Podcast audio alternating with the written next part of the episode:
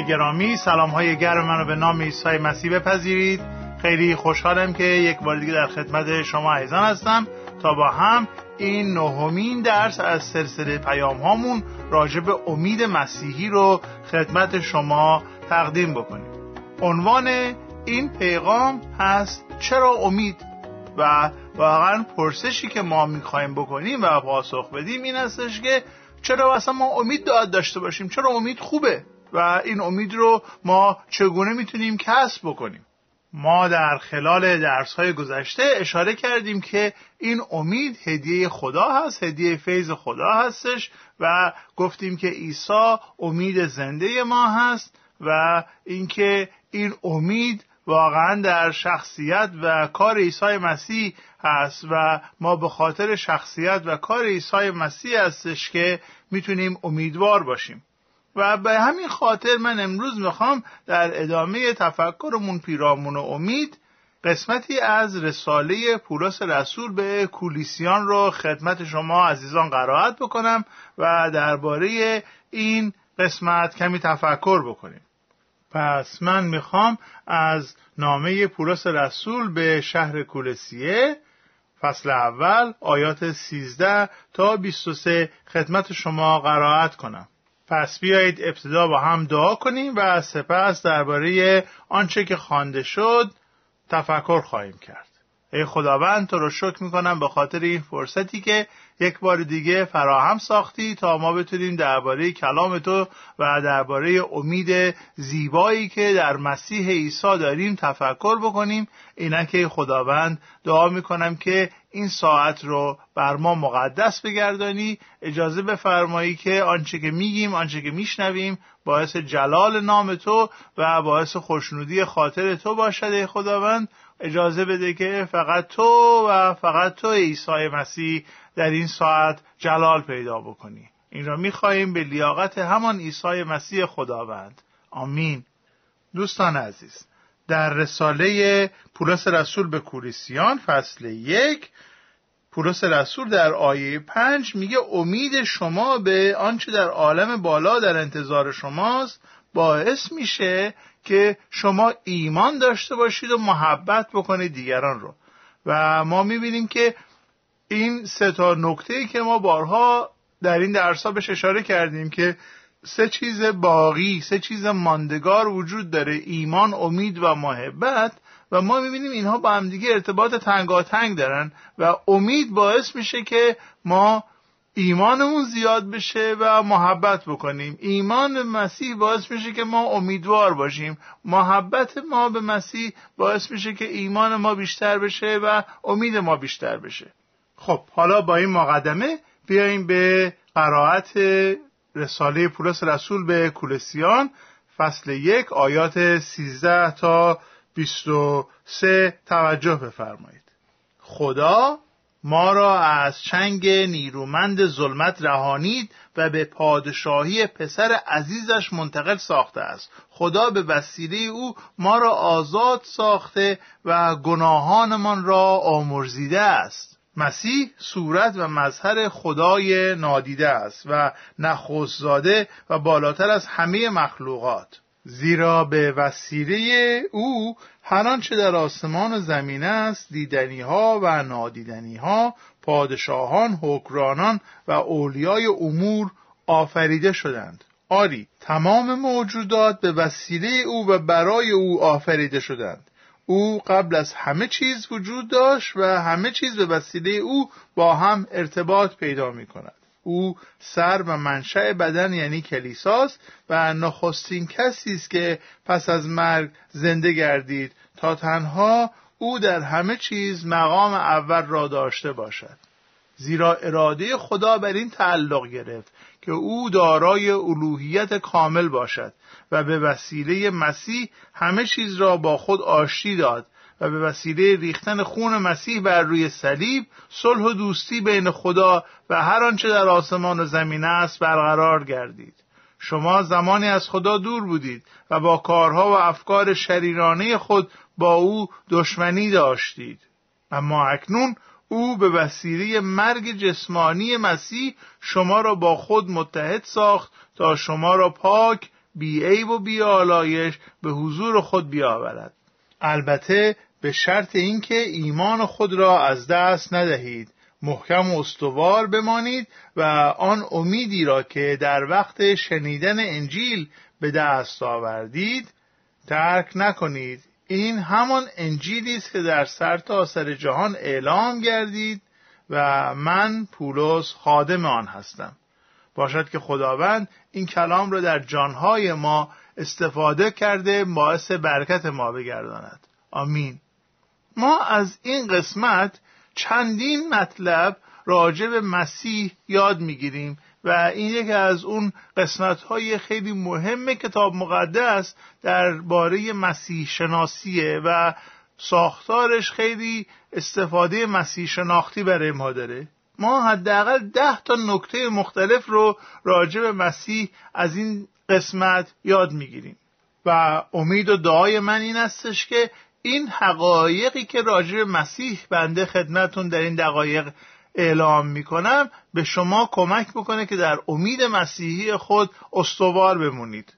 عرض کردم که در این قسمت ما حداقل ده نکته مسیح شناختی رو مشاهده می‌کنیم. اولین چیزی که ما درباره عیسی مسیح می‌بینیم این است که او را به عنوان پسر عزیز خدا معرفی کرده به ما. پولس رسول به ما میگه که خدا ملکوتی داره و اون ملکوت در واقع متعلق به پسر عزیزش عیسی مسیح است دوم به ما یاد میده که عیسی فدیه دهنده هستش. عیسی کسی است که ما رو به قیمت خون خود آزاد ساخت. او گناهان ما را آمرزید. او ما را فدیه داد. او خود را فدای ما کرد تا ما را آزاد بکنه.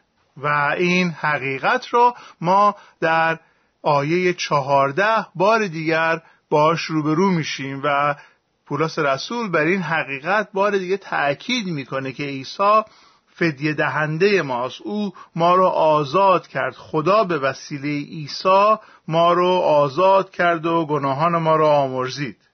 و نه تنها این نکته سوم در آیه 15 به ما یاد میده که او صورت خدای نادیده است. خدا را هرگز کسی ندیده است. این رو انجیل یوحنا نیز به ما اعلام می‌کند که خدا را هرگز کسی ندیده ولی پسر یگانه خدا او رو بر ما آشکار کرد او رو بر ما ظاهر کرد او رو بر ما مکشوف نمود. اینک اگر که ما می‌خواهیم از خدا تفکر و درک درستی داشته باشیم لازم است که عیسی مسیح رو بهتر بشناسیم. عزیزان تنها راهی که ما می‌تونیم خدا رو بشناسیم و به او نزدیک بشیم همانا از طریق عیسی مسیح است و او صورت خدای نادیده است. مسیح صورت و مظهر خدای نادیده است.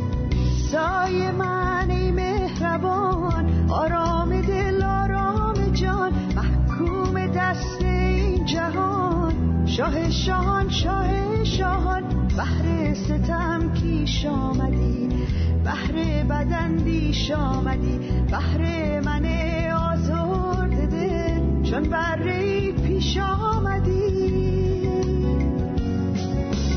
وقتی که خون شد جل معبد شد جدا. گفتی تمام از راه حق. ای بعده پاک خدا ایسای من ای مهربان. نیکو سرش نیکو شبان. وصف تو دارم بر زمان شاه شاهان شاه شاهان.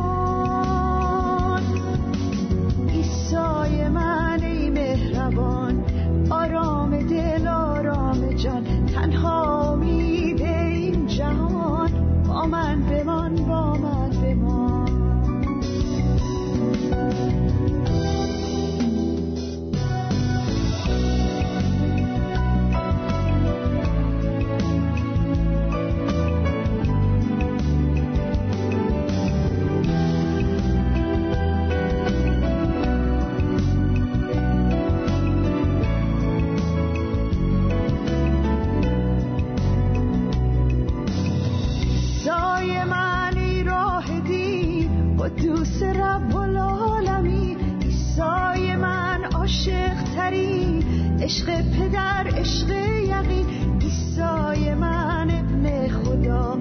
ای شاه از ما بهترین ایسای من روح خدا. در قلب من از تا به جا. گوید برای ایمان تو باشد تا عشق نهان نور خدا صبر زمان. ایسای من ای مهربان نیکو سرشت نیکو شبان. وصف تو دارم بر زمان. شاه شاهان شاه شاهان.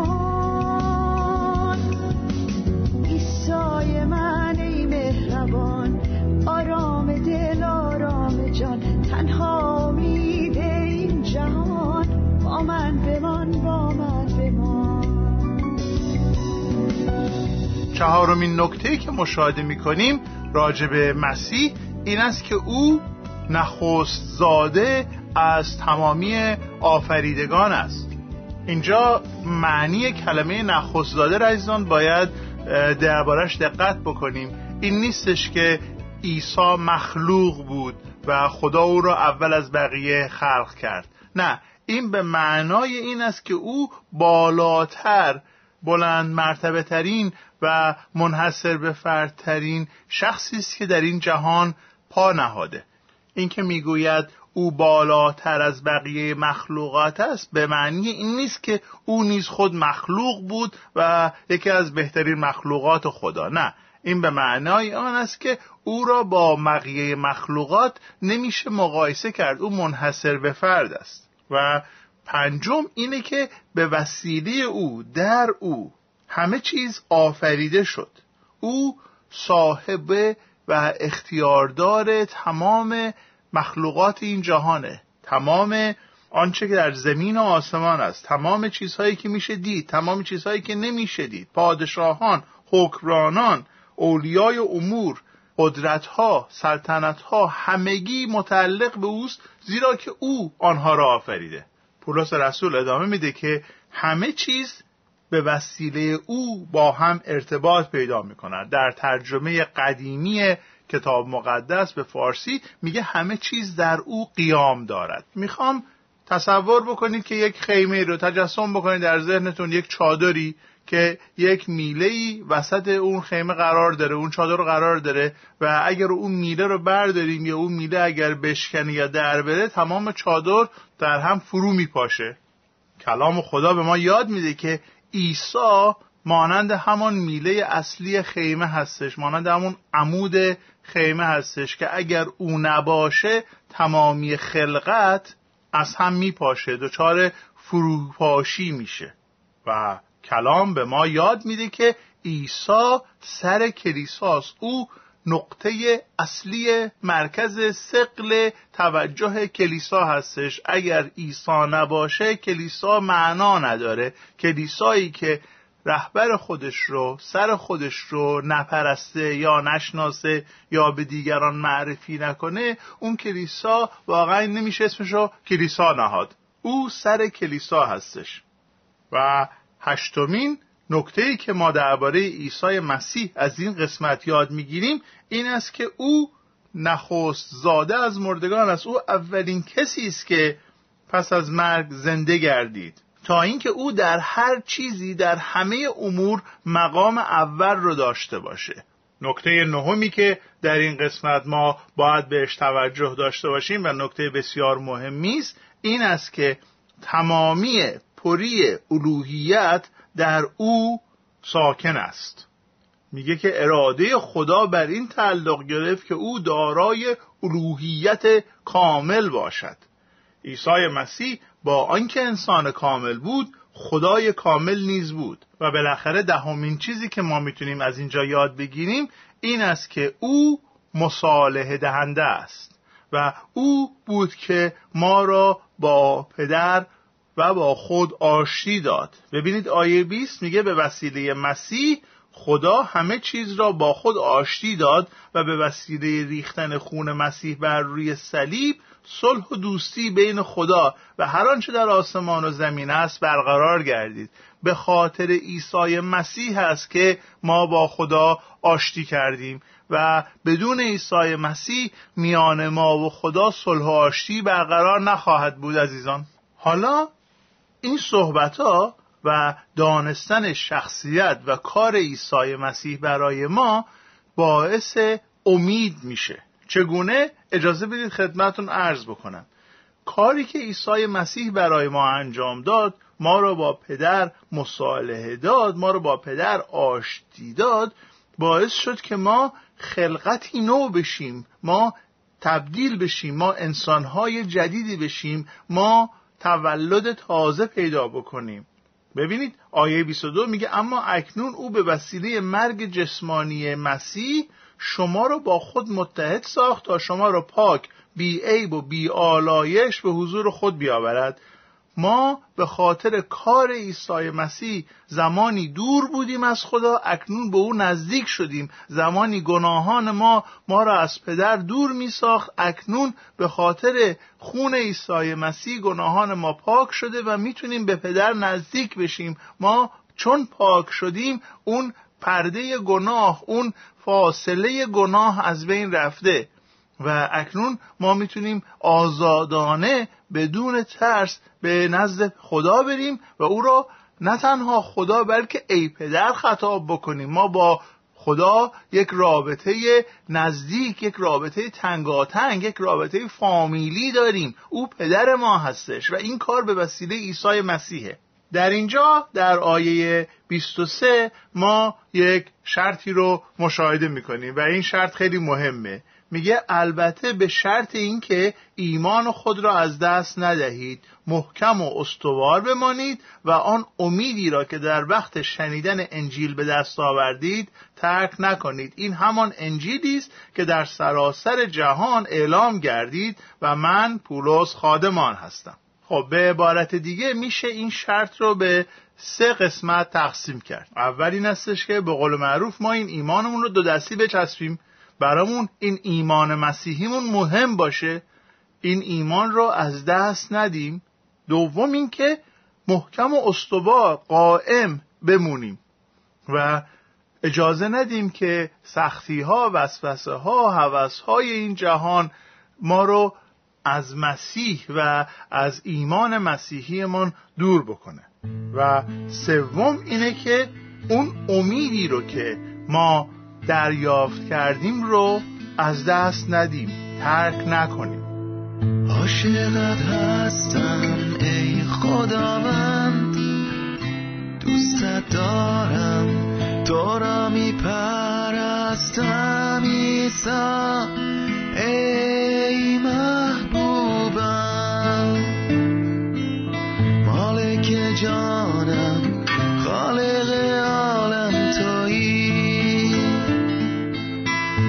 عاشق جانم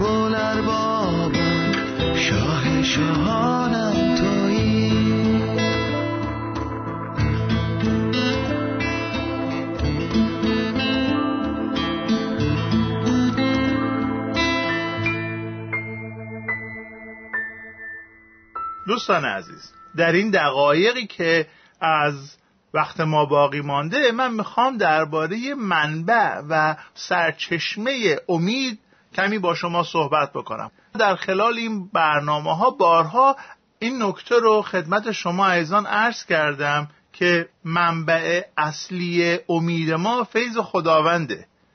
ولی اینجا ما یک نکته دیگری رو مشاهده می‌کنیم و کمک می‌کنه ببینیم که این فیض چگونه در زندگی ما جاری میشه. درسته که این جهان امیدی نداره به ما بده. درسته که امیدمون رو ما از خود خدا باید مستقیما به وسیله فیض او بگیریم. ولی مجرا کانال اون لوله کشی فیض خدا چگونه هستش؟ این فیض چگونه به ما منتقل میشه؟ و کلام اینجا به ما میگه که این فیض به وسیله شنیدن انجیل به وسیله خبر خوش به ما ابتدا داده میشه و ما وظیفه داریم که این خبر خوش رو نگاه داریم پاس بداریم و دربارش تفکر بکنیم. دو دستی نگرش داریم و از دستش ندیم. امید ما در روز اول به خاطر فیض خدا به ما داده شد ولی ما یک مسئولیتی داریم که این امید رو نگه داریم. منبع و سرچشمه امید ما فیض خداست.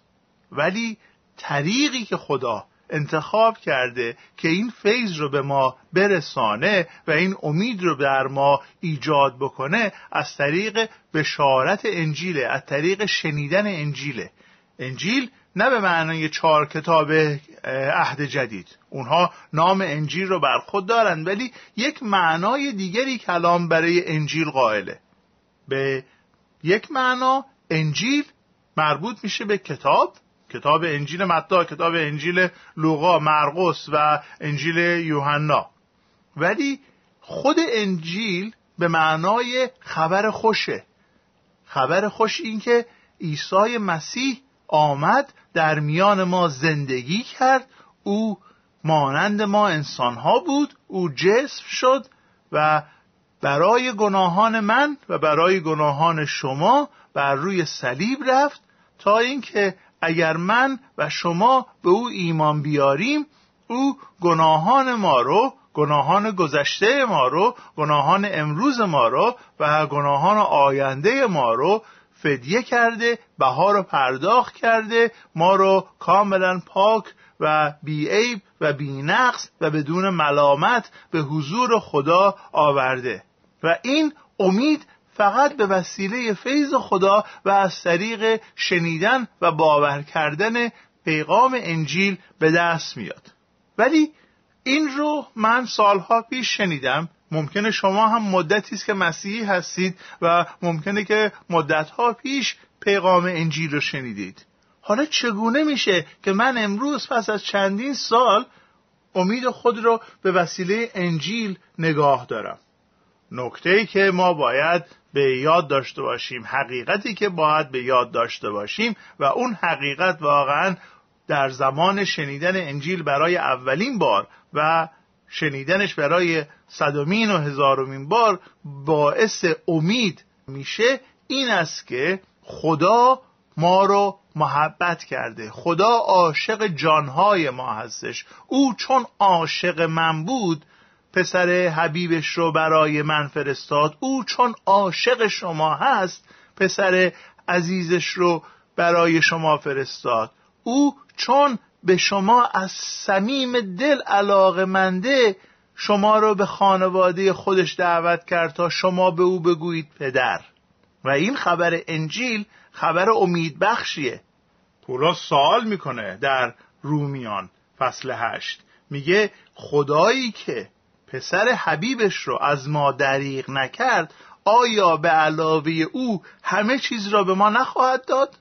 و پاسخ مثبته بله وقتی که خدا بزرگترین عزیزترین گرانبهاترین چیز رو به ما تقدیم می‌کنه این گونه جانفشانانه عمل می‌کنه به علاوه عیسی همه چیز رو هم به ما میده من هیچ وقت یادم نمیره تولد پسرم بود و براش یه دونه اسباب بازی که خیلی دوستاش خریده بودم. و پسر کوچیکم این اسباب بازی رو گرفته بود و تو کارتونش داشت نگاش می‌کرد. تو جعبهش رو میگفتش که بابا این مال منه؟ گفتم بله مال شماست. و سوال دومش خیلی جالب بود. می‌تونم باهاش بازی بکنم؟ خداوند عیسی رو به ما داده انجیل رو به ما داده و ما می‌پرسیم این انجیل مال منه؟ پدر میگه بله انجیل مال شماست. آیا من می‌تونم از مواهبش استفاده بکنم؟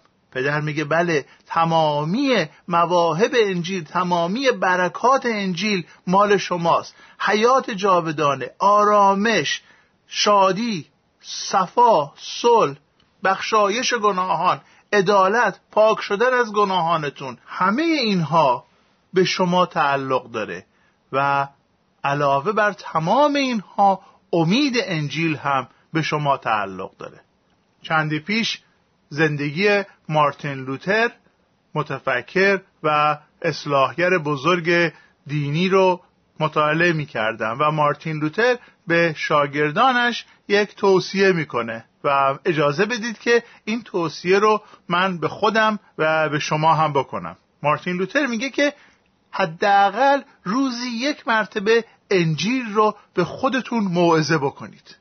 و من و شما خوبه که حداقل روزی یک مرتبه مکس بکنیم و درباره پیغام انجیل تفکر بکنیم و اجازه بدیم که حقیقت انجیل حقیقت امید بخش زندگی ما بشه.